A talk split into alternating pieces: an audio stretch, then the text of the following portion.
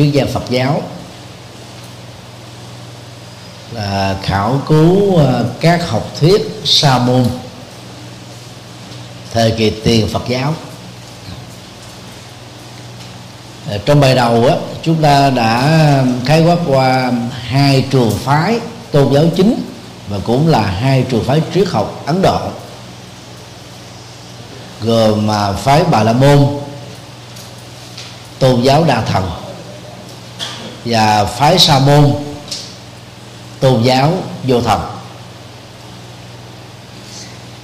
À, nếu bài một á, chú trọng về à, tôn giáo triết học bà la môn nay gọi là ấn độ giáo thì trong bài thứ hai đó chúng ta điểm qua bảy trường phái sa môn chính. Có trước thời đức phật. Kinh à, phạm võng thuộc uh, trường bộ kinh. Cụ thể là kinh sa môn quả. Đề cập đến các vị sa môn vào thời của đức phật. Cụ thể là đoạn sau đây. Các sa môn là những nhà lãnh đạo là các bậc thầy của cộng đồng tăng lữ. Là các nhà sáng lập các học thuyết triết học nổi tiếng và được đa số dân chúng biết đến rộng rãi, họ được đánh giá cao và được tôn trọng. Thì ở phương diện này đó, chúng ta nhìn thấy được cái vị trí tôn giáo và vị trí tinh thần của các đạo sĩ sa môn và qua đó chúng ta cũng gián tiếp được, thấy được cái sự tự do tư tưởng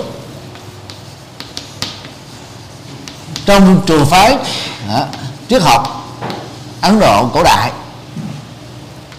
dẫn đến cái tính học thuật tranh minh tôn giáo tranh minh. Và cái nền tảng của tự do tư tưởng đó đã làm cho triết học sa môn của ấn độ phát triển rất là mạnh. Nếu điều đó mà xảy ra ở nước do thái thì những tư tưởng mới các phong trào mới sẽ bị dập nát ở trong trứng nước như trường hợp của Chúa Giêsu Kitô. Giảng khác với do thầy giáo được xem là truyền bá tà đạo cho nên bị chết án tử hình. Chúa Giêsu uh, ờ, truyền đạo vào năm 30 tuổi bị tử hình ở năm 33 tuổi. Những lời dạy trong 3 năm của ông đó, được gọi là tăng ước.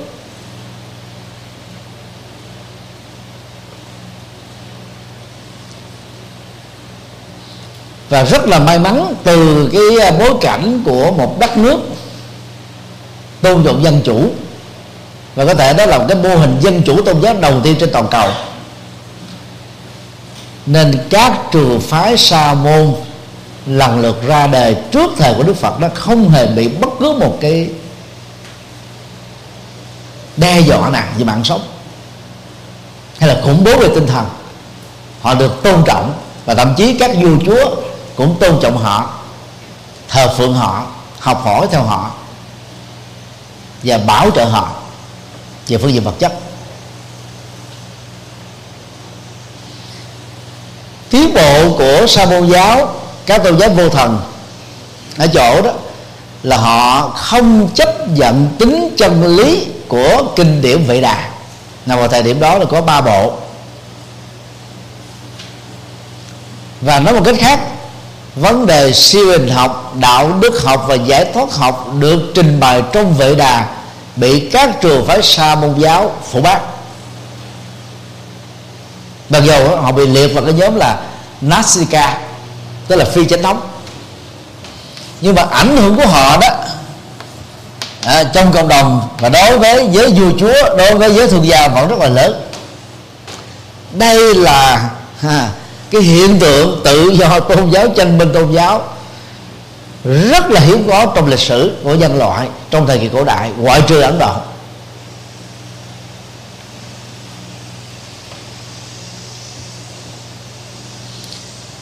Thì trong bài này đó, thì chúng ta sẽ à, điểm lược thôi. Bảy phong trào sa môn, tức là bảy phong trào tôn giáo vô thần. Để mới thấy rõ được các tôn giáo vô thần này khác với đạo phật vô thần của chúng ta như thế nào?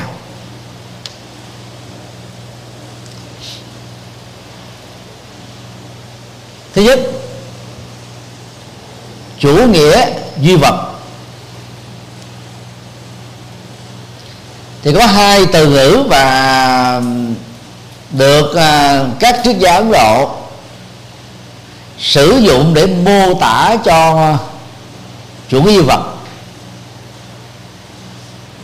thứ nhất á, là lokaya tamata và từ phổ biến hơn á, là chavaka. Thì đây là khái niệm được chỉ cho phong trào sa môn vô thần. Cái khác biệt giữa sa môn vô thần thời ấn độ cổ đại và chủ nghĩa duy vật hiện đại nằm ở chỗ đó. Các nhà vô thần là các đạo sĩ. Còn các nhà duy vật thời hiện đại là những người chủ trương đấu tranh giai cấp để làm chủ đất nước. Và họ không phải là các tu sĩ họ là những nhà chính trị và những nhà quản lý. À, sau khi trở thành là những người lãnh đạo mới của đất nước.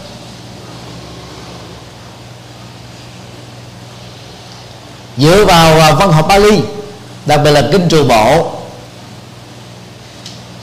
Thì các nhà triết gia đó, thống nhất đó, rằng là có ít nhất là ba đạo sĩ lỗi lạc cùng thời với Đức Phật được xem là những người chủ trương vô thần bao gồm Achitta Kasa Kham Bali. À, và thứ hai đó là Ranak Kasabat và thứ ba đó là à, Bakuda Kachiyana. Thì đây là ba bậc thầy về chủ nghĩa di vật rất là lỗi lạc và ảm đoạn.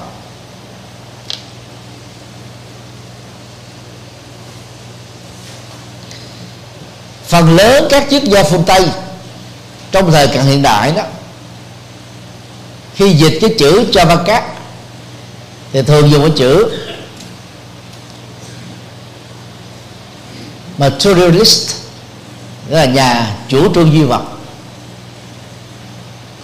Và tương tự, khi dịch cái chữ logiyatika, thì cũng vẫn dịch là cái từ nhà tư tưởng duy vật. Hay là người đi theo chủ nghĩa duy vật. Thì đây là hai danh từ được sử dụng đồng nghĩa chỉ cho những người chủ trương chủ nghĩa duy vật trong bối cảnh triết học ấn độ cổ đại,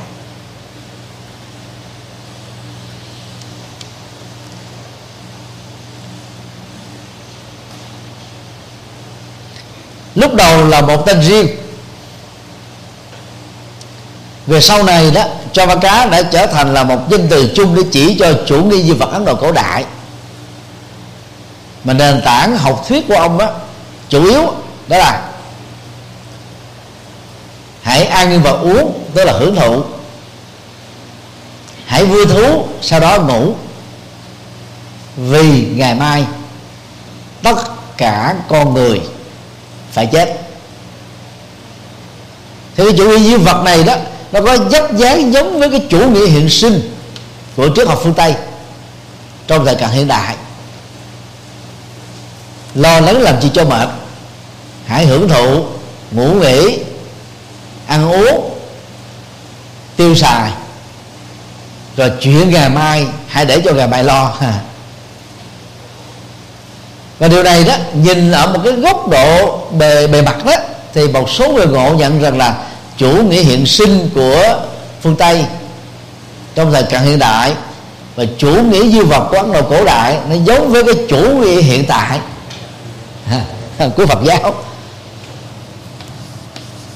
nếu là chúng ta dùng ờ, cái tính chất đó là chủ nghĩa đó thì chúng ta có thể nói là Đức Phật là người chủ trương chủ nghĩa hiện tại. Trong phương pháp thiền thì Đức Phật ờ, chủ trương là gì? Đó, chánh niệm hiện tiền. Thì cái hiện tiền này đó nó gồm có hai nghĩa. Về phương diện không gian đó là tại đây về phương diện thời gian á, là bây giờ. Chúng ta khép lại khổ đau quá khứ. Khép lại lo lắng căng thẳng bất an tương lai. Khép lại vọng niệm hiện tại chúng ta sẽ trải nghiệm được hạnh phúc rất là sâu lắng. Như vậy mặc dầu vẫn lấy cái hiện tại nhưng mà hiện tại của đức phật nó khác với hiện sinh của triết học phương tây. Hiện sinh trong phương tây là gì? Vì chúng ta sẽ chết cho nên lúc lọc còn sống cứ hưởng thụ đi. Đức phật đâu dạy chúng ta hưởng thụ theo cái hướng đó và bây giờ chúng ta chánh niệm trong đi đứng nằm ngồi trong đó là nhai nuốt tiêu thụ. Rồi trong sinh hoạt trong co duỗi à, tay chân trong thức và ngủ. Nghĩa là nó khác nhau ở chỗ là có tỉnh thức còn bên kia là gì? Cứ xả láng. Và cái cái tiêu điểm chính yếu của chủ di vật là gì? Hãy hưởng thụ đi con người được tạo ra từ vật chất. Vật chất là mang lại các cái tiện ích cho cuộc sống. Và các cái vui thú của cuộc sống này đó là hưởng thụ vật chất đó. Hoặc ai cũng phải chết cho nên là đừng để phí thời gian. Hãy hưởng thụ. Tiến bộ của chủ nghĩa duy vật cho ba cá nằm ở chỗ là các triết gia duy vật này đó phủ định và phê bình. Chủ nghĩa nghi lễ chủ nghĩa nghi thức chủ nghĩa phụng thờ. Trong đạo bà la môn và cụ thể được trình bày trong kinh điển vệ đà. Cái cách uh, tu tập ở trong đạo bà la môn đó thực ra nó chỉ có uh, chính yếu là hai vấn đề này thứ nhất đó là tế lễ. Mà nói từ tế lễ này đó, nó là phạm thiên, tức là đấng chúa trời. Hóa thân của phạm thiên để bảo vệ sự sống con người vạn vật đó là vishnu. Và để cho bao nhiêu tai ương không đổ họa lên trên cuộc sống của mình, như một số phật ăn bài thì phụng thờ Siva. Thì Siva là quỷ diệt mà khi mình được lòng cái người quỷ diệt thì quỷ diệt nó không bao giờ quỷ diệt mình. Là tế lệ đó chủ yếu là phạm thiên và trong uh, kinh trường bộ đó, và trung bộ chúng ta thấy là những cuộc tế lệ đẫm máu thường á, được gắn kết với các con số như là 500 con bò à, 500 con trâu 500 con dê 500 con gà con vịt con heo và chúng ta nên hiểu nó không phải là, không phải là con số cố định đó là con số nhiều thôi. Cái văn hóa con số 500 là tự được số nhiều đó cũng được Phật giáo sử dụng. Thế như vậy, về bản chất, đạo bà la môn là không ăn chay. Vì tế lễ giết các loài động vật làm sao ăn chay được? Nhưng mà do cái tác động của đạo Phật đại thừa vào thế kỷ thứ nhất tây lịch đạo bà la môn đảm báo qua cái cuộc tế lễ đó đã bắt đầu ăn chay khóa và trở thành là tôn giáo ăn chay lớn nhất trên địa cầu hiện nay. Dân số của ấn độ thì có khoảng ờ, 55% ăn chay trường có nghĩa là khoảng 6 uh, ờ, tức là có khoảng 700 đến 800 triệu người ăn chay trường từ thở lọt lòng. Và đi học Ấn Độ có tiện lệ đó là học bất cứ trường đại học nào của Ấn Độ dầu là trường học Hồi giáo, cũng đều phải ăn chay trường. Một tuần người ta chỉ cho một ngày đó, là có lựa chọn hoặc là chay hoặc là mặn thôi. Sáu ngày còn lại ăn chay hết, đó là văn hóa.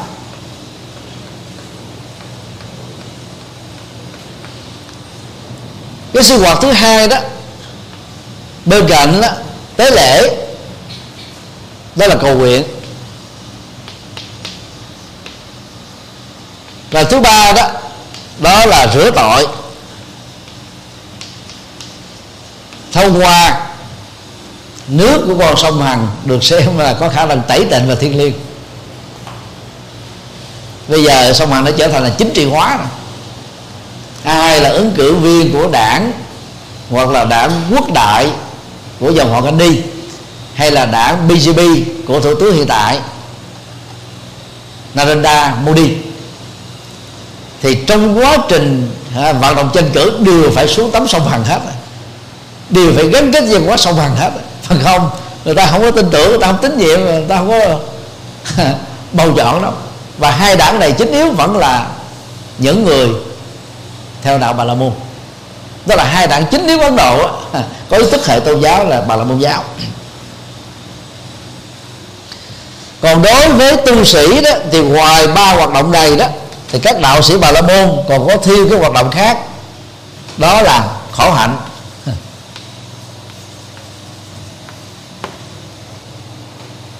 Mà Đức Phật đã trải qua 5 năm rưỡi suýt chết. Và tiến bộ của chủ nghĩa duy vật cho ba cát đó là phủ định hết các cái sinh hoạt này. Và cho rằng cái đó là phí thời gian, cái đó là vô ích, đó là lệ thuộc vào thần linh, đó là chấp nhận số phận ông bà nhưng mà rất tiếc á, thì họ lại rơi vào một cái đối cực. Tức là hưởng thụ khoái lạc. Vì rồi sẽ chết mà. Dĩ nhiên là nói vậy chứ thực ra là các nhà duy vật họ vẫn sống rất là khổ hạnh.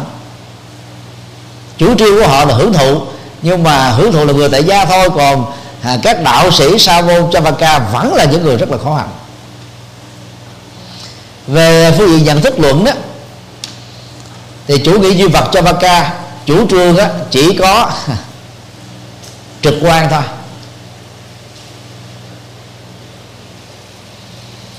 Trực quan được quan niệm là yếu tố nhận thức chuẩn nhất có giá trị nhất còn các loại tri thức.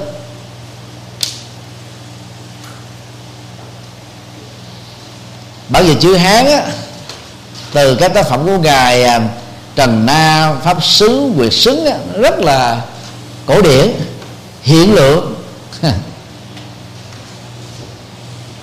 Hiện là hiện tại lượng là nhận thức. Đó là cái tri giá đánh giá. Đánh giá nhận thức ở góc độ của hiện tại thì gọi là trực quan. Cái từ này nó quá cổ lưu sĩ. Nếu như chúng ta dịch kinh điển à, dịch các tác phẩm trước học Phật giáo mà vẫn dịch theo cái kiểu phiên âm ngày xưa chắc chắn là người đọc ngày nay không hiểu gì hết đó cái từ uh, triết học hiện đại trong tiếng Anh nó gọi là perception tức là trực quan. Những cái quan điểm trực quan đó giữa trường phái triết học của ờ, Trần Nam Pháp Xứng với các triết gia Ấn Độ giáo không có khác mấy. À, đó là cái nhận thức trong cái sát na đầu tiên khi mà chưa có cái sự can thiệp của cảm xúc và thái độ. Nói theo ngôn ngữ triết học đó là ý thức dị quyền thì cái nhận thức đó được gọi là trực quan. Và như vật cho ca cho rằng đó, trực quan là phương tiện nhận thức chuẩn nhất.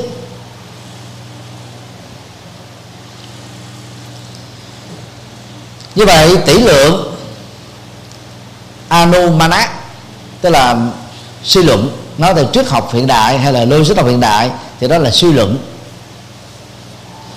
không được xem là nền tảng nhận thức chuẩn vì suy luận có nhiều cái sai lắm. Nó có tính logic nhưng mà nó không có chân lý. Mình chỉ suy và đoán thôi. Nếu chúng ta coi phim dưới cái cái cái uh, kỹ xảo điện ảnh của Hollywood à, là chúng ta bị lừa hết. Thấy vậy mà nó không đúng vậy.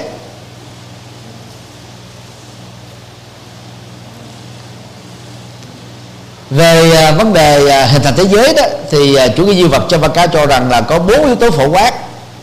Mahabharata, gồm có đất, nước, gió, lửa là những thực thể, là những thực tại. Và không thừa nhận có yếu tố hư không.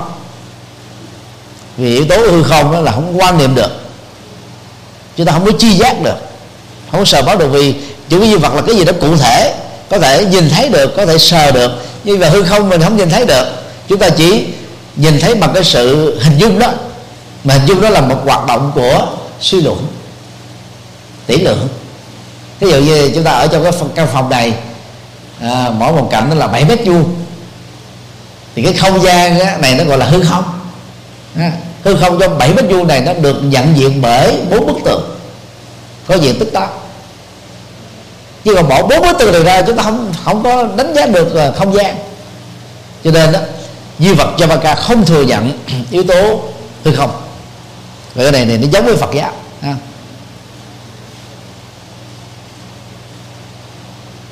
như vậy, toàn bộ thế giới vật chất lớn nhất như là thiên hà đại địa được duy vật Javaka cho rằng đó là bắt nguồn từ vật chất. Và vật chất trên nền tảng đó được xem là thực tại tối hậu, thực tại đầu tiên của vũ trụ. Giới hạn nghiêm trọng của chủ nghĩa duy vật, theo quan điểm của đức phật, đó là phủ định kiếp sau. Cho rằng chết là hết, là dấu chấm cuối cùng. Và do đó, họ cũng phủ định không có kiếp trước. Thì kiếp sau không có thì đâu có kiếp trước, chỉ có kiếp này duy nhất thôi và điều này đó theo đức phật ở trong kinh uh, trường bộ đấy nó dẫn đến một cái hệ quả. Đó là rủi ro đạo đức. Rủi ro hoặc là tai hại. Đối với đạo đức. Và thứ hai đó đó là rủi ro và tai hại về phương diện luật pháp khi mà cho rằng là không có đời sau, thì người thiện và kẻ ác đều giống nhau. Cho nên đó, nó không dẫn đến cái sự khích lệ. Người ta phải làm thiện để tích đức cho chính mình, cho con cháu của mình, và để tránh những cái hậu quả bị nghiêm trị bên luật pháp. Cái này đó, ở Việt Nam nó nó phát sinh ra một cái nhận thức là hy sinh đời bố. Để củng cố con cháu. Nhưng mà bây giờ dưới cái lò đốt vĩ đại của tổng bí thư, thì ở củng cố đời sau có được hay không? Trước nhất là vô lò đốt hết từ củi xanh cho đến củi khô, cháy sạch. Chứ là lối sống đó nó dẫn đến tính thực dụng. Có thể có một giai đoạn người ta rất là tốt vì lý tưởng. Nhưng rồi ở cái tuổi xế chiều, người ta nghĩ rằng là chết rồi, tôi sẽ là hết, không còn gì nữa hết bây giờ hưởng thụ được cái hưởng thụ. Cạm bẫy cám dỗ tất cả được quy đổi có hệ quy chiếu là tiền. À, cái kết à, cái kích thử của việt á. À, làm cho hàng chục người bao gồm lãnh đạo cho đến là, là giám đốc của CDC trên toàn quốc à, phần lớn vào tù. Thì đây là một cái kết thử cực kỳ hiệu quả và cũng là cực kỳ đau lòng. Cho nên đức phật á, chủ trương rằng đó những người duy vật cho ba ca đã mang lại cái hậu quả xấu cho xã hội đó là phủ định tính kiếp sau. Cho nên người ta có thể sống vi phạm luật pháp ở kiếp này. Nên chủ nghĩa duy vật còn được mệnh danh là chủ nghĩa khoái lạc. Không có kiếp sau rồi người ta dễ sống hưởng thụ ở kiếp này lắm. Thứ hai chủ nghĩa phi luân về nghiệp báo của Faraday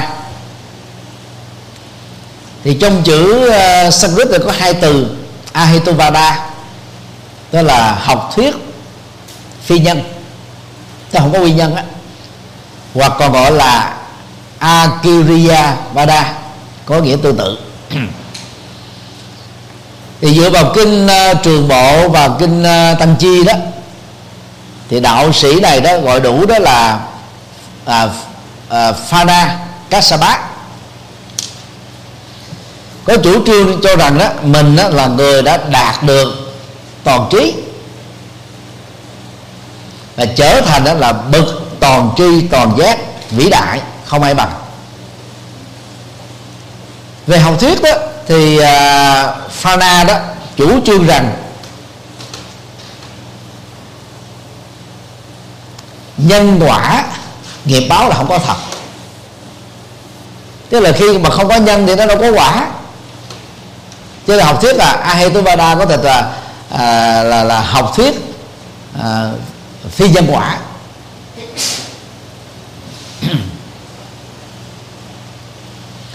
Và điều này đó được mô tả rất rõ trong kinh trường bộ nhất là kinh sa môn quả thấy không? Thì học thuyết của ông nó có thể được tóm tắt như thế này. Bất cứ ai suối người khác khuyên người khác sai người khác làm gây rối gây khổ bao gồm á, giết người ăn trộm cướp của tà dâm nói dối đều không có tội. Tôi có một điều rất là lạ. Chủ trương này là ngược hoàn toàn với luật pháp của à, các tiểu bang Ấn Độ lúc bấy giờ. Thời Ấn Độ thời Đức Phật đó thì Ấn Độ nó có 16 tiểu bang.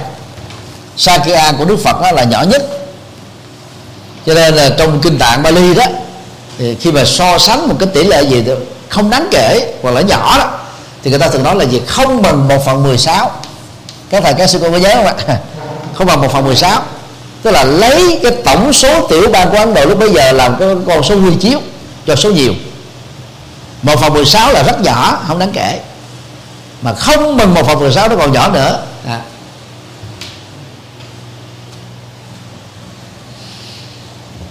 như vậy là luật pháp lúc bấy giờ cũng rất là tự do. Và và thoáng về tư tưởng. Mặc dù chủ trương là không có tội của ăn trộm, rồi cướp của, giết người, tà dâm, nhưng mà vẫn không bị nghiêm cấm. Rất là nguy hại.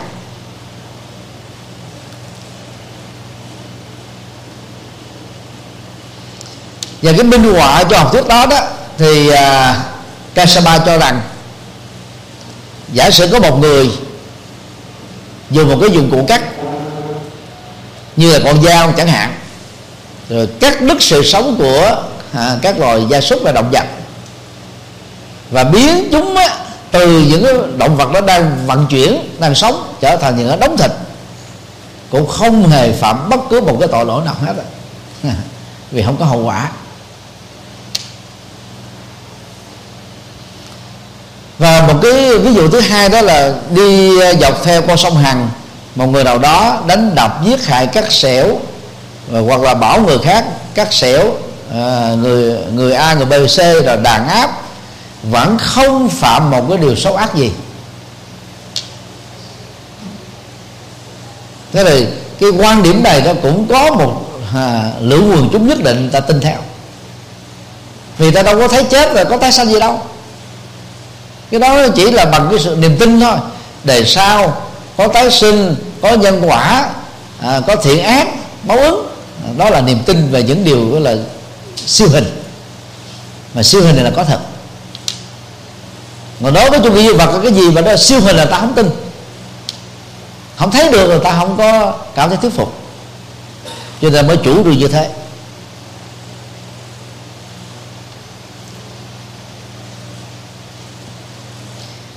Về à, cấu trúc xã hội đó thì à, duy vật cho ba ca chủ trương là có 6 giai cấp.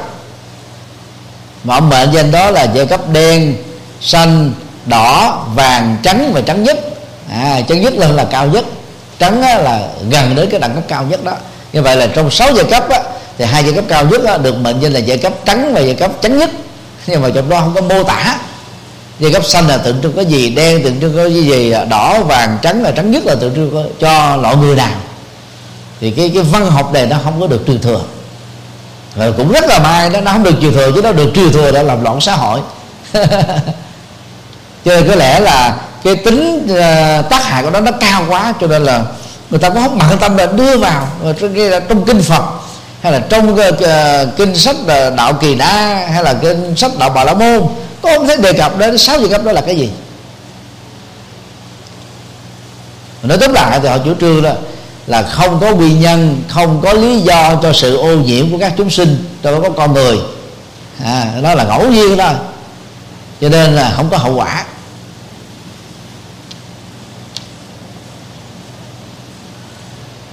Và do vậy mọi nỗ lực phấn đấu cũng không đạt được cái gì à, cứ sống một cách tự nhiên thiên nhiên vậy thôi.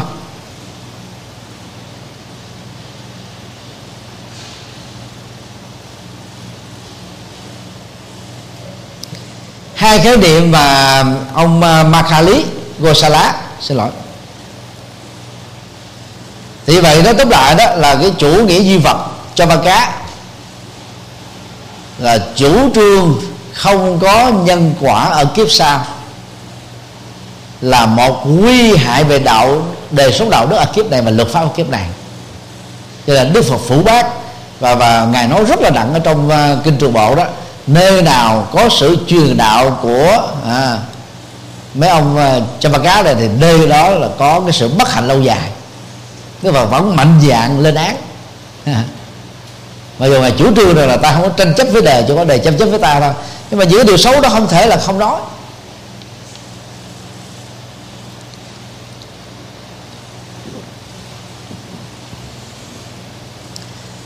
Thứ ba, học thuyết tất định về đạo đức của Makhali Gosala. Thì cái tất định đó được đạo sĩ Makhali chủ trương đó là sự ô nhiễm hay không ô nhiễm của con người đó là một ngẫu nhiên chứ không có nguyên nhân gì dẫn đến điều đó.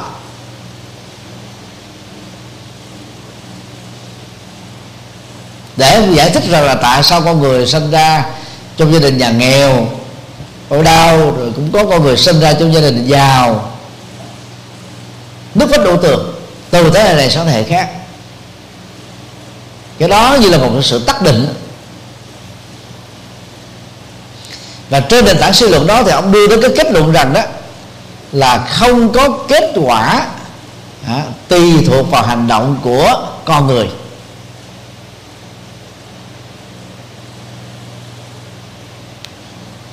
Mọi nỗ lực của con người mà đạo Phật gọi là tinh tấn đó nó không tạo ra năng lực không tạo ra sức mạnh được. Cho nên cái đó không cần thiết.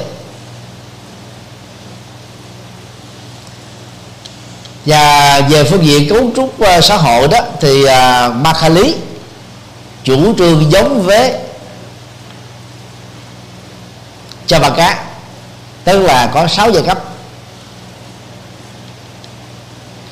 Thì dựa vào giai cấp đó nó mang tính tất định.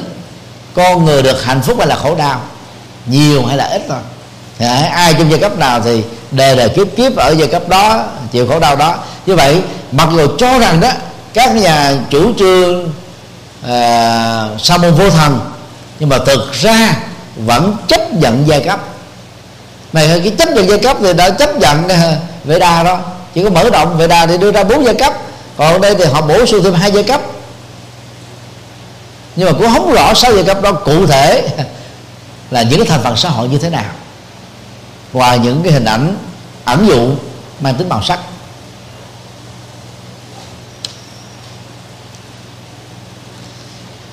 Thì trên nền tảng những điều vừa nêu á, thì lý phủ định nhân quả tự thân và nhân quả ngoại tại tức là những gì chúng ta tự làm nó không mang lại kết quả. Những gì đó nó người khác làm, hoặc là nó diễn ra trong cái thế giới tự nhiên, nó không có kết quả. Nó là một cái tiến trình tất định vậy thôi tất yếu như thế.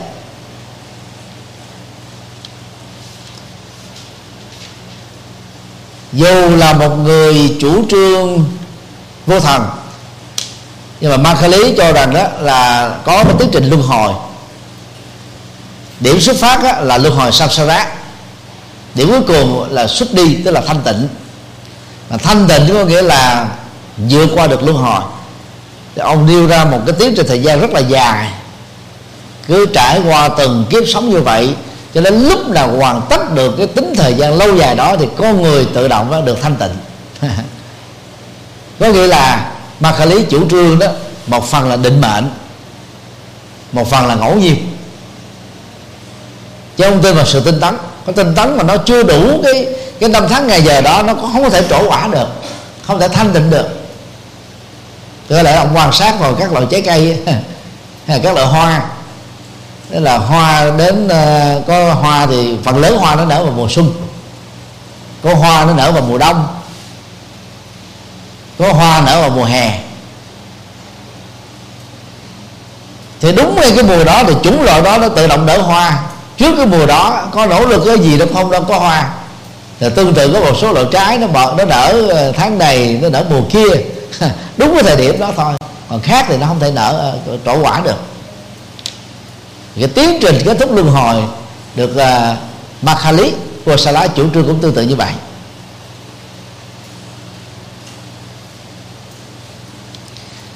Về ờ, tổng số kiếp á, thì uh, Makhali cho rằng là con người phải trải qua trung bình đó là 84.000 kiếp. Thì mới đạt được xuất đi. Đó là sự thanh tịnh tuyệt đối. Thực ra con số này nó không phải là số thật đâu nó vẫn là con số nhiều. Như vậy là trong văn hóa tôn giáo Ấn Độ có nhiều con số tự số nhiều lắm. Nhiều con số 500 con số 16 à, con số 84 ngàn hoặc là con số 10 phương. À, có điều là số nhiều.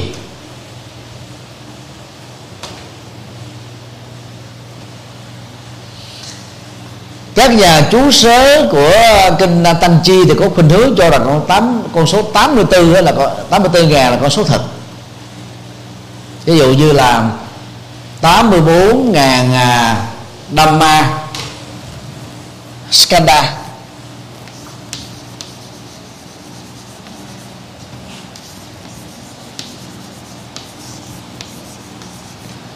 Về sát nghĩa đó là pháp uẩn và skanda ở đây là nhóm.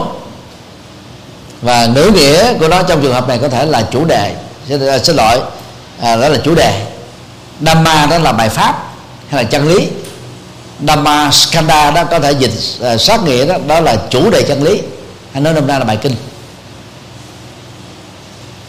Thì chú giải kinh Tăng Chi đó cho rằng đó là ngài A Nan tự sự ngài học được 82.000 Dhammakanda từ Đức Phật.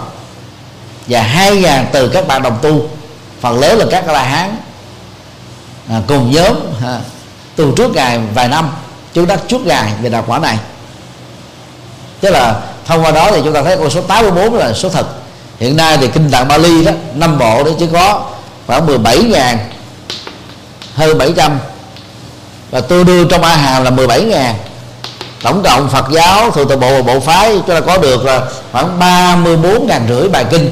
Phần lớn kinh ngắn, mà kinh ngắn nó chỉ có một đoạn hoặc là một bài kệ thôi. Còn kinh điển đại thừa thì có khoảng 2 ngàn bài. Thì tổng cộng, chúng ta chỉ có được 36 ngàn bài thôi. So với con số 84 ngàn đó, nó chưa được một phần nữa. Lấy đâu mà có đến 84 ngàn pháp môn? có thể là người ta ngộ nhận từ Dhamma Skanda cho nên là pháp môn về sau này. Thì trải qua 84 ngàn kiếp theo à, Makhali thì tự động cái tiến trình tịnh hóa trong luân hồi mới được thành tựu. Nếu mà chúng ta hỏi tại sao phải là 84 ngàn mà không phải là 83 hay 85 thì ông ấy cũng không trả lời được. Vì cái quan điểm ấy là thế chịu chịu thôi tin tin thôi. Nó không có chân lý không có chứng minh được. Và trong cái tổng số thời gian 84.000 kiếp luân hồi đó đó thì mọi con người đó bị định mệnh hóa bởi ba yếu tố. Thứ nhất là số phận là gia tiết và số phận này đó là nó quy định chủng loại à, sanh ra tiết và nó tạo ra tự tánh sa ba phát tức là mọi chúng loại nó có tự tánh riêng tạo ra cái số phận riêng mà muốn thay đổi cũng không thay đổi được. Thì cái này nó cũng nếu mà gộp ba cái này lại đó thì nó gần gần giống với cái, cái gen học thuyết gen di, di truyền bây giờ đó. À, con người đó thì không thể tạo ra từ loài khỉ vượng. Vì cái gen của con người khác với loài khỉ. À, à, chủng loại trái cây à, như là trái bếp thì không thể tạo ra à, quả cam và hạt cam không thể tạo ra Ờ, quả chanh hạt chanh không thể tạo ra trái me. À, mặc dù mấy thứ này nó đều là chua. Cái chủng loại đó nó có cái tự tính đó. Nó tạo ra cái số phận đó. Thì cái này cũng có vẻ là nó rất là logic thôi à. Rất là thích hợp. Nhưng mà ấn định ba cái khái niệm này nó trải dài qua tám bốn đời số kiếp thì con người mới có thể được thanh tịnh. Thì rất là ngớ ngẩn. Mặc dầu thì ông ấy chủ trương là không tin vào số ờ, uh, giai cấp xã hội nhưng mà ông chủ trương vẫn có sáu giai cấp. Nên cái đó là cái sự tự mâu thuẫn.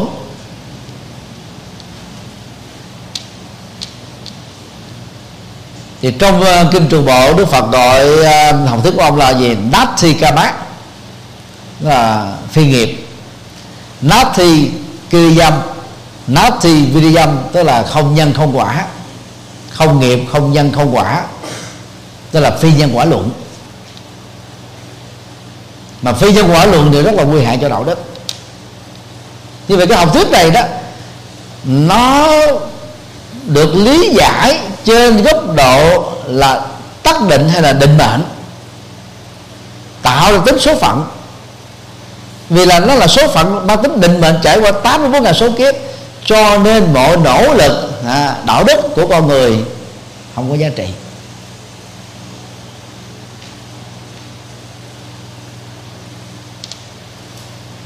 Và trong cái tam Bali đó Đức Phật là, chăm sóc ông Ba Khả Lý của Sa Lá đây kỹ lắm.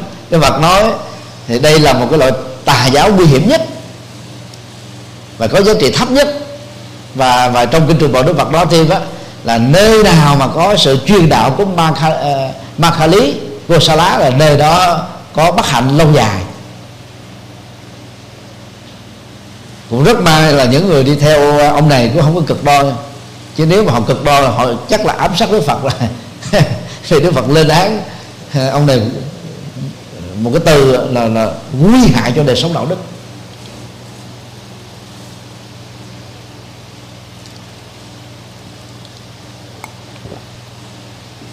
Thứ tư, chủ nghĩa hư vô đạo đức của Achita Kasakambala. Thì à, trong kinh đó ông được dùng bằng hai từ Ahituvada đó là người lập ra học thuyết uh, phi nhân. Và từ tương đương đó là Akiriya Vada cho nên có thể dịch đó là người chủ trương hư vô về đạo đức. Trong tiếng anh đó, đó là moral. Nihilist. Nihilist là người chủ trương đoạn diệt chết là hết. Cái đoạn việc này nó có liên hệ đến cái quan niệm đạo đức tức là các hành động. Cho nên nhìn chung á là cho đến thời điểm này đó bốn nhà à, sa môn á, đều là những người chủ trương vô thần. Đều là những ngày vô thần ở góc độ này hay là góc độ khác. Và cũng có một số triết gia ta cho rằng đó, cái người sáng lập ra chủ nghĩa di vật Ấn Độ cổ đại đầu tiên chính là ông Achita Kasa Kamala như ờ, quan điểm đó thì có người chấp nhận, có người không chấp nhận.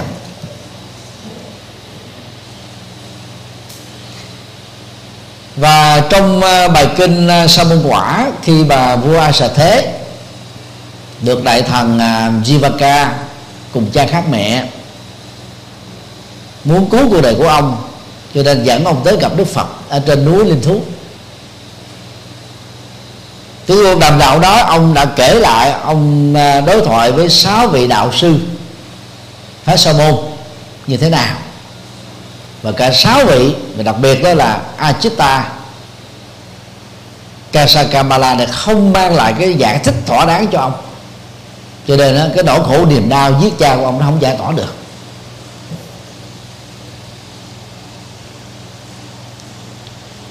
Và theo đó đó ông cho rằng đó, là tất cả các nỗ lực bố thí giúp người chỉ là học thuyết của những kẻ điên rồ thôi vì cái, cái, cái kết quả của hành động thiện này không có trong tương lai. Làm để làm gì? Như vậy là ai mà tin theo học thuyết này thì trở nên ích kỷ sống cho riêng mình thôi. Thì vật chất mình tạo ra là do nỗ lực của tự thân cho nên mình phải là chủ nhân hưởng thụ nó còn người khác không nỗ lực, mang được thành quả đó, thì họ không thể có được cái cơ hội được chia sẻ, được giúp đỡ gì hết đó gánh chịu. Và ông phụ định kiếp sau, khi khẳng định rằng đó, ai tin và truyền bá kiếp sau là những người nói những điều sai lầm, nói những điều vớ vẩn, và nói những điều rỗng tốt. Vì theo ông không chứng minh được.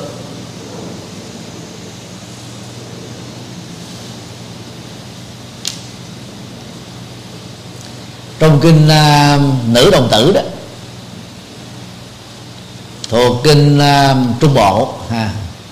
Cái chủ trương này nó được à, lý giải sâu sắc hơn. Nó đưa ra những lý luận đó, à, tôi có những người thân trước khi người đó qua đời đó tôi đến tôi nói với người đó đó nếu mà kiếp sau là có thật đó ông bà đó hãy chứng minh cho tôi biết hiện hồn vào cho tôi biết mà tôi sẽ tử thưởng cho con cháu của ông bà. Nhưng mà mặc dù trao treo cái giải đó rất là cao với cái số tiền lớn nhưng mà sau khi chết từ đó giờ có ai về báo đâu chứng minh được đâu. Cho nên là tin rằng là không có kiếp sau. Rồi có một số lý luận nó đưa ra thế này nè.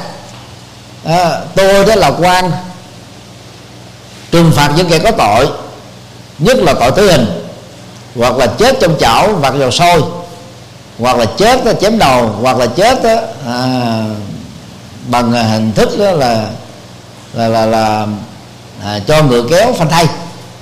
Trước khi chết đó, thì tôi đều nói với những kẻ tử tù đó đó nếu anh mà thấy rằng là có kiếp sau sau khi anh chết bởi cái sự trừng phạt ngày hôm nay mà về chứng minh được cho tôi đó thì con cháu nhà anh đó, tôi sẽ thưởng đó là là là đất đai tài sản vì cái việc làm của anh ngày hôm nay. Và cái người lý luận đó cho rằng là, là kể từ khi mà tôi làm quan đến bây giờ tôi giết không biết bao nhiêu người có tội. Thì chẳng có người nào về chứng minh được cho tôi việc đó cho nên tôi tin rằng là không có kiếp sau. Đó là hai cái cách lý luận rất là phổ thông trong thời của đức phật. Mà những người ấy, chủ nghĩa hư phục và đạo đức như là Anchita đã giảng dạy cho học trò của ông ấy như thế cho nên cho rằng là kiếp sau là một niềm tin rỗng tết thì dĩ nhiên hậu quả của nó là như chúng ta biết rồi tin không có kiếp sau thì thì cái sống xả láng kiếp này hưởng đồ kiếp này thôi thực là có kiếp này. Và cái đó đó nếu mất chịu sót có thể bị luật pháp trừng trị. Nặng đó, là tử hình.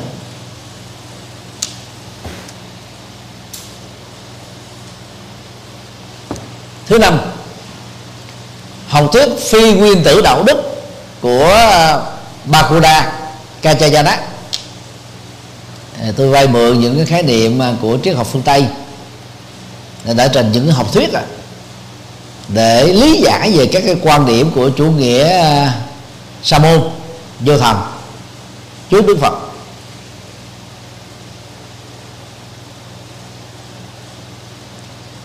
Thì chủ trương của à, à, Kachayana đó là có bảy thực thể.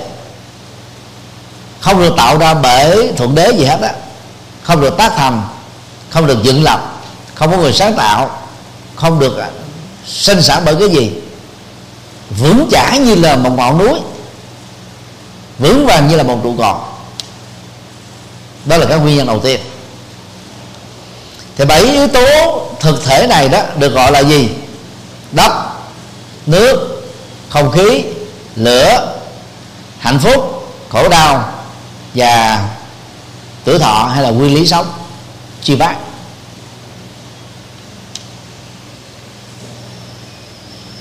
Thì cách bố cục và bảy yếu tố này nó không không không không có, không không có mang tính hệ thống về bài bản.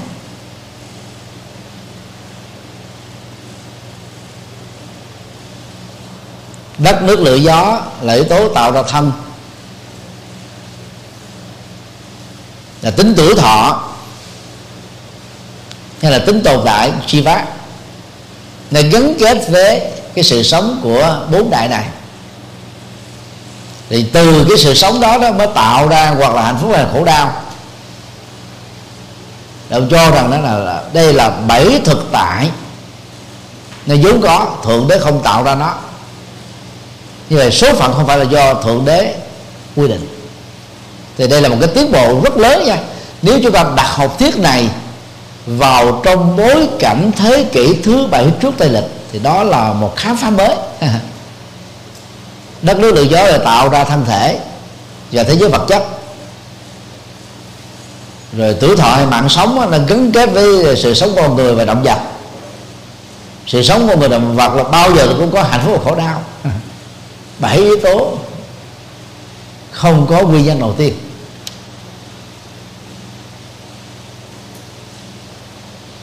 Và một cái chủ trương khác của ông này đó, cho rằng đó là đất nước lửa gió đó không bị hoại diệt.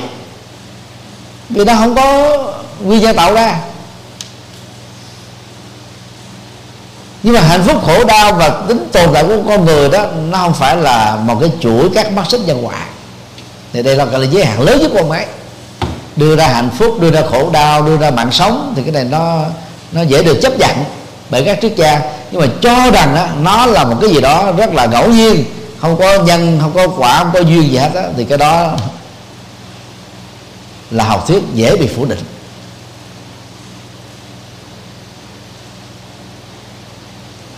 Và trên nền tảng này đó thì à, uh, Kachala xin lỗi Kachayana cho rằng thế giới này và sự sống của con người dẫn dật đó được hình thành bởi bốn yếu tố cơ bản kết hợp với nhau thì gọi là sống. Tan rã với nhau thì gọi là chết. Và chết là một tiến trình tất yếu. À, sau khi chết à, không có tái sinh tức là không có đời sau. Thì từ đó đi đến kết luận. Không có cái gọi là hành vi của sự nghe sự biết sự ngửi sự hiểu sự nhận thức. Bởi vì theo ông là không có người nghe không có người biết không có người hiểu không có người nhận thức nó chỉ là một cái tiến trình à, của những cái đó đang diễn ra thôi. Thì luôn tiền đây thì tôi xin uh, mở một cái dấu ngoặc đơn nhỏ tức là ngay cả ở trong tác phẩm à, thanh tịnh đạo luận thì Buddha Gosa cũng có cái khuynh hướng lý giải. Gần gần giống như thế này. Thì khi nói về cái cái cái uh, à, anatta mà tôi đề nghị là phải dịch là phi ngã chứ thay dịch là vô ngã đó. Thì cái lý giải điều ra đó là chỉ có tiến trình của hành động thôi, không có người hành động. Hay là chuỗi ha của hành hành hành động thôi.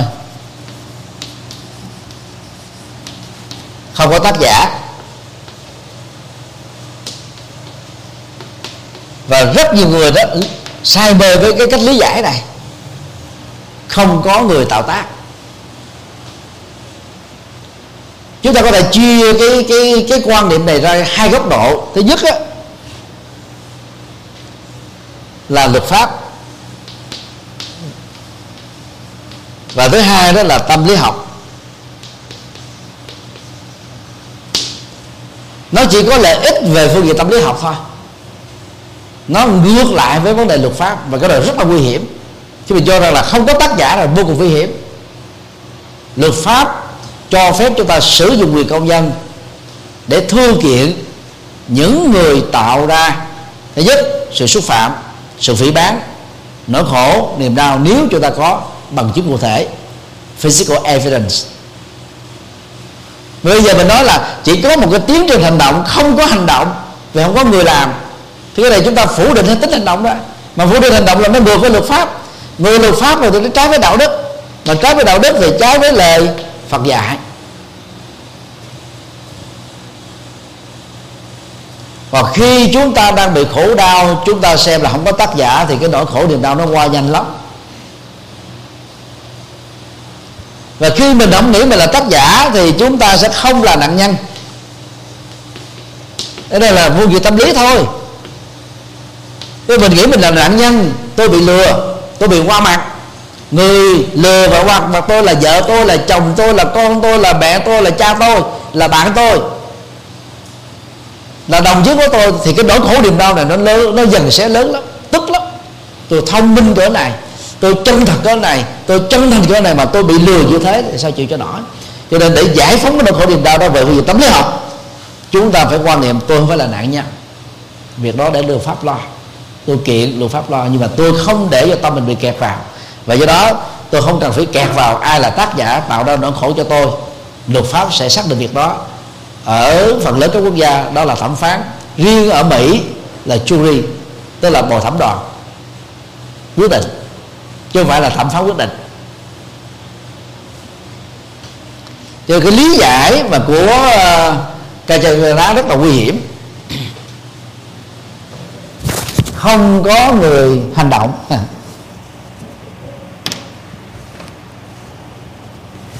Thì lý luận này đó nếu chúng ta đọc lại cái bài kinh uh, Mì Lê La Vô, thường được dịch là kinh Di Lăng Đà Vấn Đạo. Trong bản Hán thì dịch là Na Tiên Tỳ Khu Tỳ Khu. Thì nhà vua Di Lăng Đà mới uh, đưa ra cái lý luận á rằng là chậm á, là vua cho nên nắm cán cái luật pháp. Ai biết à, luật pháp rồi mà cố tình phạm á, phạt nặng hơn để làm gương nhất là quan. Như vậy cái, cái học thuyết phi ngã nó có ngược lại ha, với cái gì mà đức phật đã dạy hay không? Thì à, ngài na tiên mới trả lời thế này. Không mà tòa không có không có ngược nếu mà cho rằng là chỉ có cái chuỗi hành động, không có tác nhân của hành động đó, này cũng giống như một kẻ ăn trộm, lúc mà bị phán xử ở giữa tòa. Anh ta nói là tôi phải là tác nhân ăn trộm, chỉ có cái hành động ăn trộm diễn ra thôi. Thì lúc đó đó ngài đã tiên mới khuyên nhà vua, ai mà lý sự như thế đó, nhà vua cứ chặt tay người đó đi. Cái tay đang trộm mà, đâu có người ăn trộm, nhưng cái tay ăn trộm gì vậy? Chặt cái tay ăn trộm này có chịu không? Thay vì ở tù mà chỉ có mấy tháng hoặc là vài năm bây giờ chặt cái tay đó rồi mất hết cả cuộc đời. Đó là quỷ biện cho nên đó cái học thức quỷ biện à, rất là tinh vi ta gọi là nguyên tử phi đạo đức. À. đó là không có cái hành vi của thấy nghe ngửi biết. À, vì không có tính tác giả. À, không có tính tác giả. Nó chỉ có chủ động diễn ra thôi. Cho nên người tu học Phật giáo chúng ta không nên dướng vào cái cách lý giải này rất là nguy hiểm. Vì nó mang tính quỵ biện về luật pháp quỵ biện về đạo đức. Và chúng ta hướng dẫn à, người ta dạy à, người ta thực tập rồi mình không phải là nạn nhân à, về phương diện tâm lý. Ví dụ giờ mình mới mất mát một cái gì đó à, nó không phải là sở hữu của tôi. Là mình bị khổ gì đó tôi không phải là nạn nhân. Cái nỗi khổ đó được giải phóng.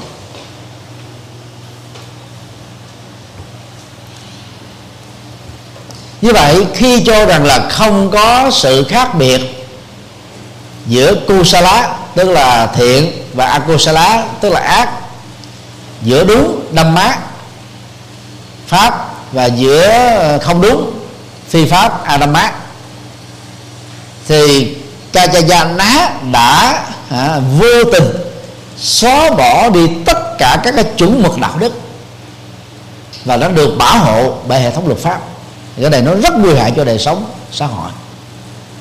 Cho nên là các cái à, học thuyết uh, uh, sa môn có cái dấp dáng của chủ nghĩa duy vật.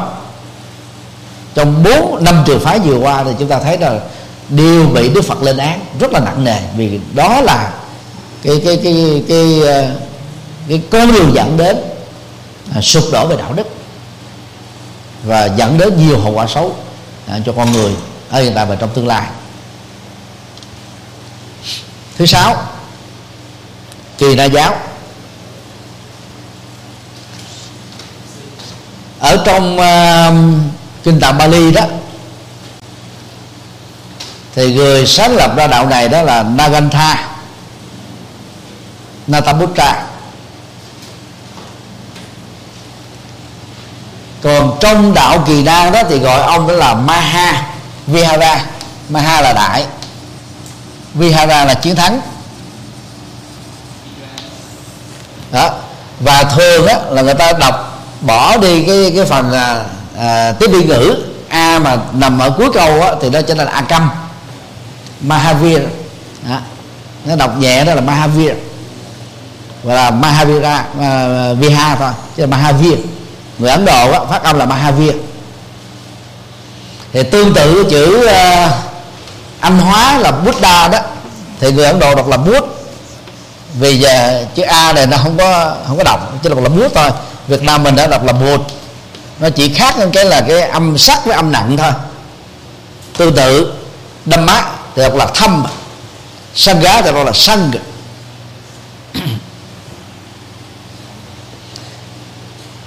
về à, lịch sử đó Ma Via là người sáng lập ra đạo giai phiên âm là kỳ na.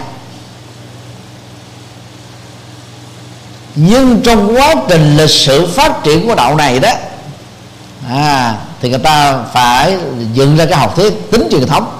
Là trước Mavira đó thì có 23 sáng tổ rồi. Và ông chỉ là người thứ tư thôi. Người thứ 24 thôi để dễ dàng được chấp nhận vì bởi vì cái tính truyền thống bảo thủ của Ấn Độ đó, nó làm cho người ta ít chấp nhận cái gì mới lắm. Nó phải có truyền thống lâu đời. Và cũng từ cái cấu trúc đó đó chúng ta thấy là thực ra đó, về phương diện lịch sử trước Phật Thích Ca làm gì có đạo Phật. Nhưng rồi sau khi Đức Phật qua đời đó, thì những người chưa bá đạo Phật không có tầm ảnh hưởng lớn như Đức Phật, là Thái tử bỏ đi tu. Cho nên để để chấp nhận người ta phải dựng ra cái học thuyết là gì? Có bảy Phật quá khứ rồi sau đó là 24 Phật quá khứ, rồi sau đó 28 Phật quá khứ. Rồi dựa trên cái mô tiếp này đó, thì đại thừa mới phát triển là vô số Phật quá khứ, là vô số Phật. Hiện tại và tương lai, dạng Phật, vô số Phật. Chứ thực ra là ngoài Phật thích ca ra thì có Phật nào khác đâu. Đức Phật thích ca là người đầu tiên sáng lập ra đạo Phật. Về bằng chứng khảo cổ học, lịch sử học nó đều là thế. Đó là do mình nó ảnh hưởng chi phối bởi cái tính truyền thống, khó chấp nhận cái mới. Về à, bản chất á, thì à, Mavi là người chủ trương học thuyết nghiệp báo Akiriya Vada. Thế là đồng thời ông tin vào cái tự do ý chí và nỗ lực của con người với tính tác định. Thì đây là cái cái sự mâu thuẫn nha. Đó. tức là ông chấp nhận là phải có nỗ lực. Thứ hai đó nỗ lực này đó nó bị chi phối bởi học thuyết tác định. Tức là nó phải trải qua một cái cái lượng thời gian nhất định nào đó à, thì cái cái đó mới tạo ra thành quả. Như cái này đó về bản thân đó về bản chất đó thì nó có vẻ như nó hỗ trợ cho nhau nha. Nỗ lực cộng với cái thời gian cố định thì mới ra thành quả. Thì đó, đó đức phật gọi đó là cái sự tự mâu thuẫn. Tức là chấp nhận nửa số phận và nửa nỗ lực. Cho nên đó so với đạo bà la môn thì có tiến bộ tức là có nỗ lực. À, nhưng mà so với đạo phật thì vẫn còn chấp nhận tính tất định cho nên là vẫn chưa tiến bộ trọn vẹn.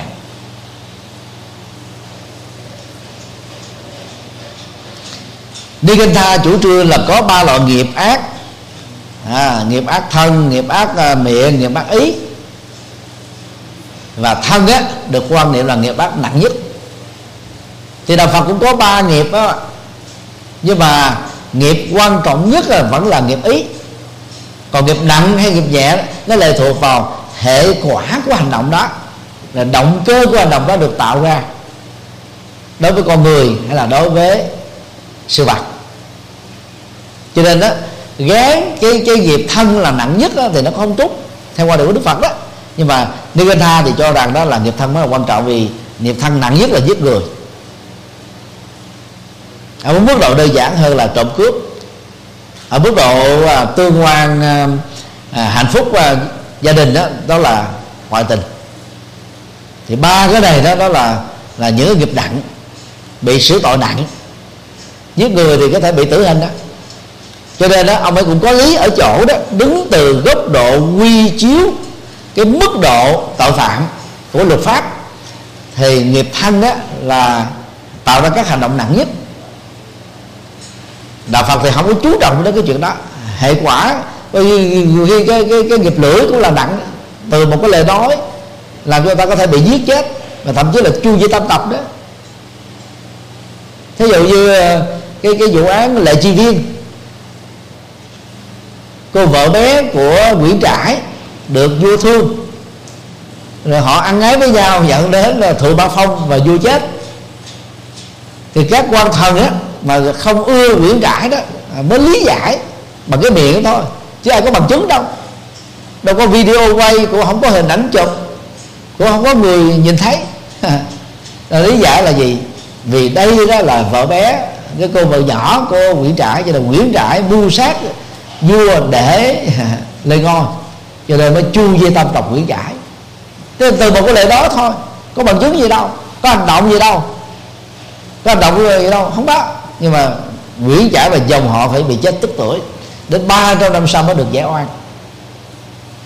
Như vậy trong tình huống này đó chúng ta cho rằng là nghiệp thân là nặng hay là à, cái lời đó là nặng không xác định được. Lời nói đây là nặng hơn chứ cho nên đó là cái quan điểm mà đức phật không chấp nhận mà đạo phật vẫn chú trọng là tâm mới là đạo diễn tâm chi phối. Cho nên ở mức độ chỉ đạo đạo diễn đó thì tâm á, mới là nguy hiểm và cần phải được làm chủ. Còn nặng nhẹ nó nó lệ thuộc vào từng tình huống chứ không có thể nói là à, nghiệp tâm là nặng nghiệp thân là nhẹ hay là nghiệp tâm là nhẹ nghiệp thân là nặng.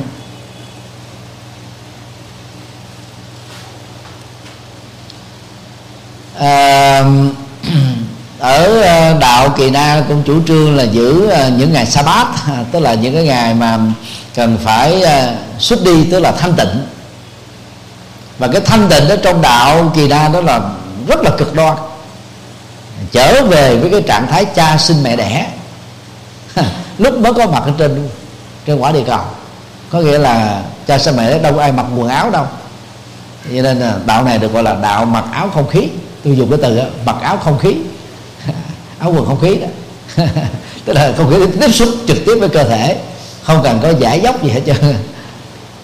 Thứ hai đó là ăn chay đó là ăn chay rất là cực đoan bây giờ nó tạo ra uh, trong cái văn hóa tiếng anh đó nó gọi là vegan đó, tức là người ăn chay mà không ăn trứng không ăn sữa và những cái sản phẩm chế tác từ đá.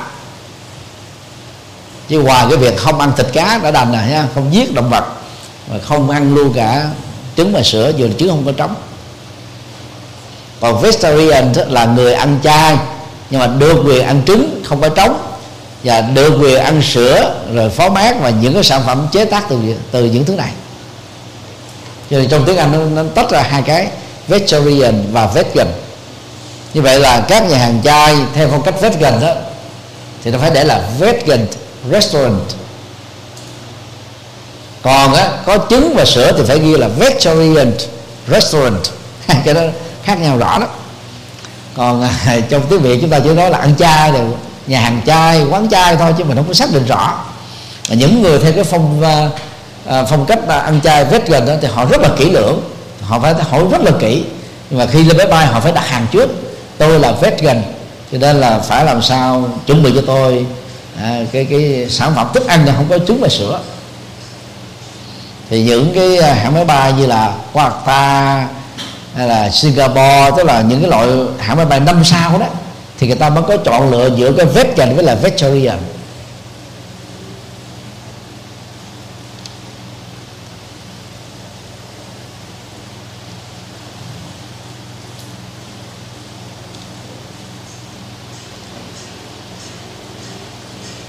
thì cái chủ trương của ông á, đó là cần phải à, thực tập cái à, cái hạnh tên là, là Brahma Sabat Brahma là phạm thiên.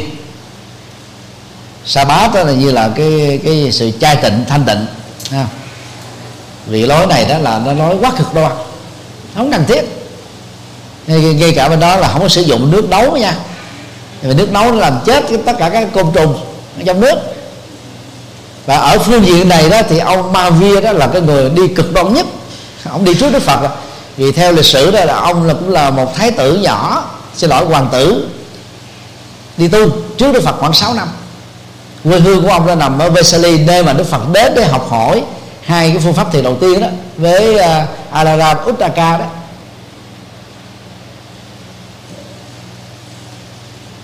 Như vậy cái văn hóa Sabat ở uh, tôn giáo như là do thái giáo rồi à, tinh lành giáo thiên chúa giáo chánh thống giáo vân vân đó. Nó, nó có mối quan hệ với cái sa bát của ấn độ không biết cái nào có trước. Mà, mà vì sa bát này nó đã có từ thế kỷ thứ bảy trước tức là trở về trước rồi. Cho nên rất có thể là có trước và đã ảnh hưởng đến là cái văn hóa ở những nước trung đông. Thực ra đạo chúa xuất phát ở châu à, châu á ha nhưng mà truyền bá mạnh ở ở ở à, phương tây. Chứ về bản chất nó không phải là đạo phương tây, nó là, vẫn là đạo của châu á.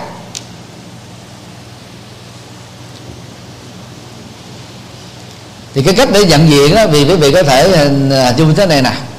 Đó, là tượng của ờ, Mahavir đó vẫn là trong tư thế ngồi thiền định. Không mặc áo quần, không mặc áo quần, ha bây giờ có nhiều cái tượng được phát hiện ở Việt Nam, nhất là cái nền văn hóa ốc eo. Ở tại An Giang, ở tại Đồng Tháp, ở tại Long An. Và nhiều nhà khảo cổ học Việt Nam ngộ nhận, phát hiện những cái tượng à, của Ba Vira lại nói rằng là tượng Phật thích ca. Tại vì họ không nhận diện được. Thì đang khi trong cái giai đoạn đầu á, thì các cái tượng Phật đó thân á không không có mặc áo nha đó là cái văn hóa cổ đại, nhất là ở Ấn Độ. Cái sức mạnh của người Nam là tượng trưng cho cơ bắp và sáu muối. Nha. cho nên đó là tượng Phật, theo cái văn hóa kiến trúc, mỹ thuật đó đó, cũng là tượng không có áo. Không có áo. Hoặc là cái lớp áo rất là mờ, nó không có những cái nếp văn, nếp cuốn á, là chúng ta không nhìn, hình dung được cái nó vẫn có, nhưng mà nó nó rất là mờ còn đó là vua chúa à, muốn thầy sức mạnh cơ bắp đó, thì cũng không hề mặc áo chỉ mặc cái khố thôi. Rồi trên à, cơ thể thì có những cái trang sức phẩm nó mang nam tính khỏe mạnh à, rồi sang trọng. À, cái văn hóa đó cũng tạo ra cái phong cách tượng là tượng phật à, cũng không có áo. À, hoặc đó là rất là phụ thuộc không quan trọng như vậy là chúng ta vẫn nhìn chính ở cái vị trí của à, vị trí bụng, đến vị trí của của hai cái thân cho lỗi, hai cái chân. Nếu do đó mà cũng không có vải luôn thì biết đó là tượng kỳ đa. Còn có vải, đó là tượng phật thích ca. Ở bên kia ta vẫn làm là có hào quang, tỏa sáng. Có rất nhiều các khái niệm nó trùng lắp giữa đạo phật và đạo kỳ đa. Thì dụ như tỳ khu tỳ khu ni, rồi an cư kiết hạ rồi a la hán rồi nghiệp. Đạo kỳ đa có trước có nói hết á. À, như vậy đó những khái niệm là có trước đạo phật. Nhưng so về nội dung và giá trị đó thì đạo kỳ đa không bằng được đạo phật. Do mà cái cách tu ờ, của đạo này nó quá khe khắc đi. Cái cái cái, cái, cái tu pha ba sa bát đó là cái sự chai tịnh cái sự thanh tịnh để đạt được như là phạm thiên tức là thiên liêng cao nhất nó không phù hợp thì ngày nay đó là ờ, ở Ấn Độ nó vẫn còn có cái lễ hội Kumbh Mela đó. thì gõ vào trong Google ha Kumbh Mela thì cái lễ hội này đó là hàng ngàn người tham dự. Và có vài chục, có khi có vài trăm tùy theo năm. Các đạo sĩ, lõa thể đi ờ, dọc theo sông Hằng. Đi vào các ngã phố. Hàng ngàn người ta quỳ lại, ta xem như là thánh sống. Một năm họ đi diễu hành thì chừng lần đó. Thì đến bây giờ đó là đạo kỳ đa vẫn còn. Nhưng mà cái số lượng nó không lớn. Và kế bên sa đáp á, ngay chỗ mà đức phật chùa pháp luân đó thì cái ờ, cái cái ngôi tháp và cái ngôi chùa chỗ đó đó là của đạo kỳ đa xâm chiếm à, của phật giáo mình. Sau cái thời kỳ à, hồi giáo bị à, thất chủng ở, ở tại ấn độ ha.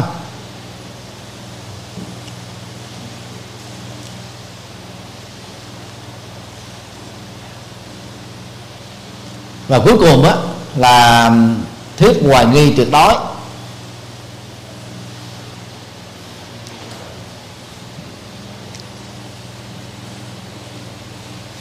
Thì chủ nghĩa hoài nghi được mô tả trong kinh uh, trường bộ. Bằng cái đoạn như thế này là đang lúc đi lúc đứng lúc ngủ lúc thức. Thì sự à, toàn tri vẫn đang liên tục diễn ra à, trong con người của người sáng lập ra. Trường phái tôn giáo này.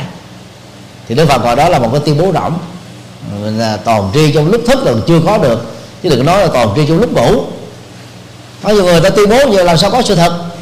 Trong lúc ngủ sao mình biết? Mắt không thấy, tai không nghe, mũi không ngửi lưỡi không nếm không xúc chạm. Chỉ có ý thức hình dung thôi. Đó là giấc mộng mà giấc mộng là không thật. Là sao có toàn tri trong giấc ngủ? Còn toàn tri ở trong hiện thực nó cũng không trốn được. Có những thứ chúng ta không thể biết được.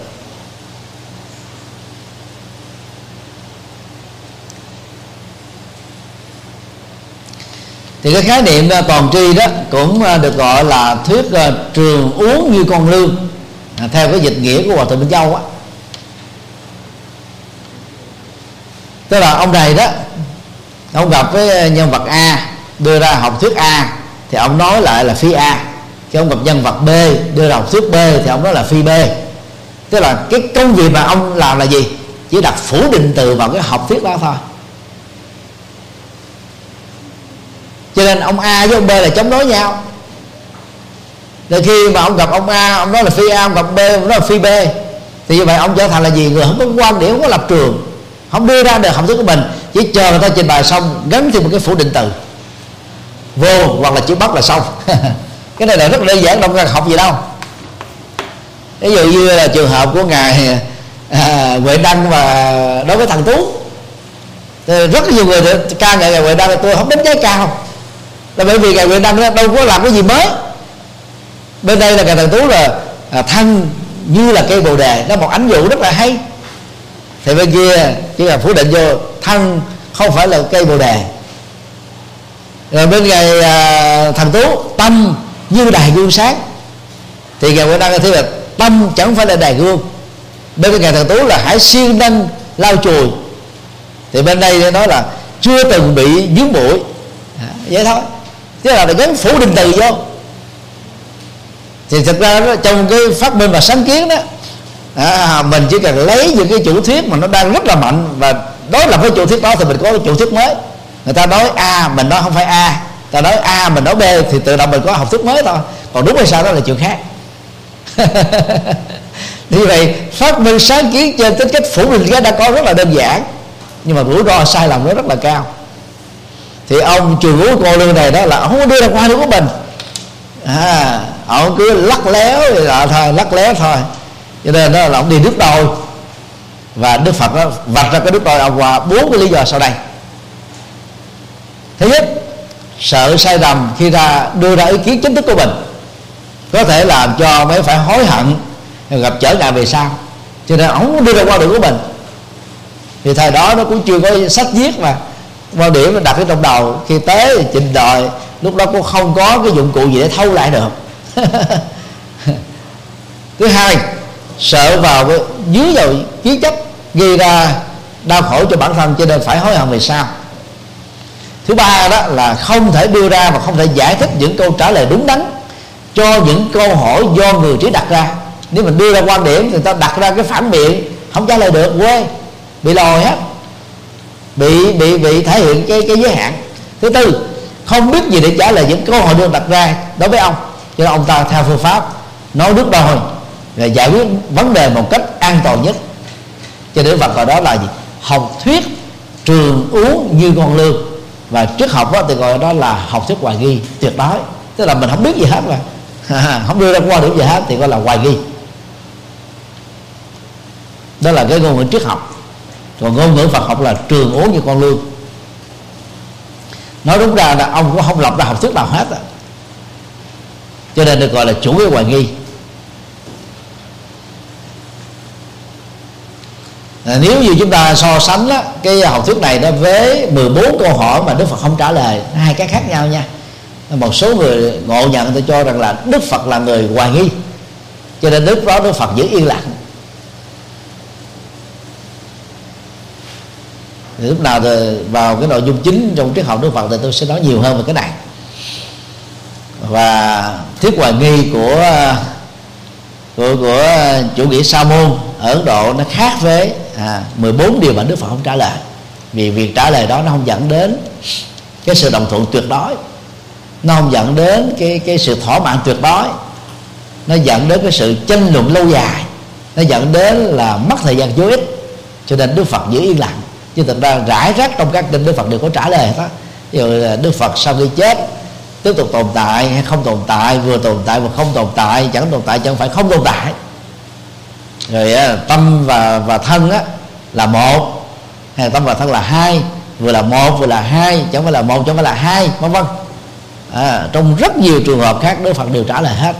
Nhưng mà đối với những người mà cái cái nhu cầu hỏi han của họ không phải là để tu không phải để giải quyết cái vấn đề con người mà để để mà gọi là hí luận thì Đức Phật áp dụng trường hợp là không trả lời để đi sâu vào sự thực tập. Thì đó tóm lại thưa các thầy và các sư cô bảy trường phái sa môn thời đức phật được mô tả trong kinh uh, trường bộ.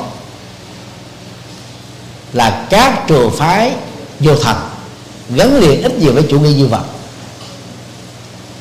và không có trường phái nào trong bảy phái vừa nêu được đức phật tán đồng. Không phải vì đức phật muốn đọc tu mà vì đứng từ góc độ đạo đức học luật pháp học và trị liệu học á, thì cái học phái đó các trường phái đó các lý thuyết đó nó không có lợi ích cho con người không mang lại hạnh phúc cho con người không mang lại cái sự bình ổn cho con người. Cho nên đức phật á, sau khi nghiên cứu cả hai trường phái và ngài cũng từng trải qua hai trường phái 6 tháng đầu là tu theo à, sa môn chứ đức thiền phi tưởng vi tự xứ. Mà trước đó là vô sơ hữu xứ. Sau đó đi theo trường phái bà la môn. Mà cha mẹ của ngài ông bà tổ tiên của ngài nước thích là của ngài cũng là tín đồ của đạo này. Qua phương pháp tu khổ hạnh thì Đức Phật mới thấy rằng là hai trường phái tâm linh tôn giáo trước học này là không phải là giải pháp cho các phát nạn khổ đau. Cho nên đó, Đức Phật mới hình thành ra học thuyết mới con đường mới được gọi là Budi tức là tỉnh thức thì chúng ta dừng lại tại đây. Kỳ sau tôi sẽ tiếp tục nói thêm về um, à, triết học Phật giáo. Sẽ là triết học Ấn Độ tiền Phật giáo. À, thêm một hai buổi nữa thêm một buổi nữa. Do đó chúng ta sẽ bắt đầu vào triết học của Đức Phật. Sau triết học Đức Phật mới là triết học của các triết gia Phật giáo quyền à, đem công à, đức à, này. Hướng về khâm tân càng đệ tử, và chúng sanh. Đều trọn thành phân đạo.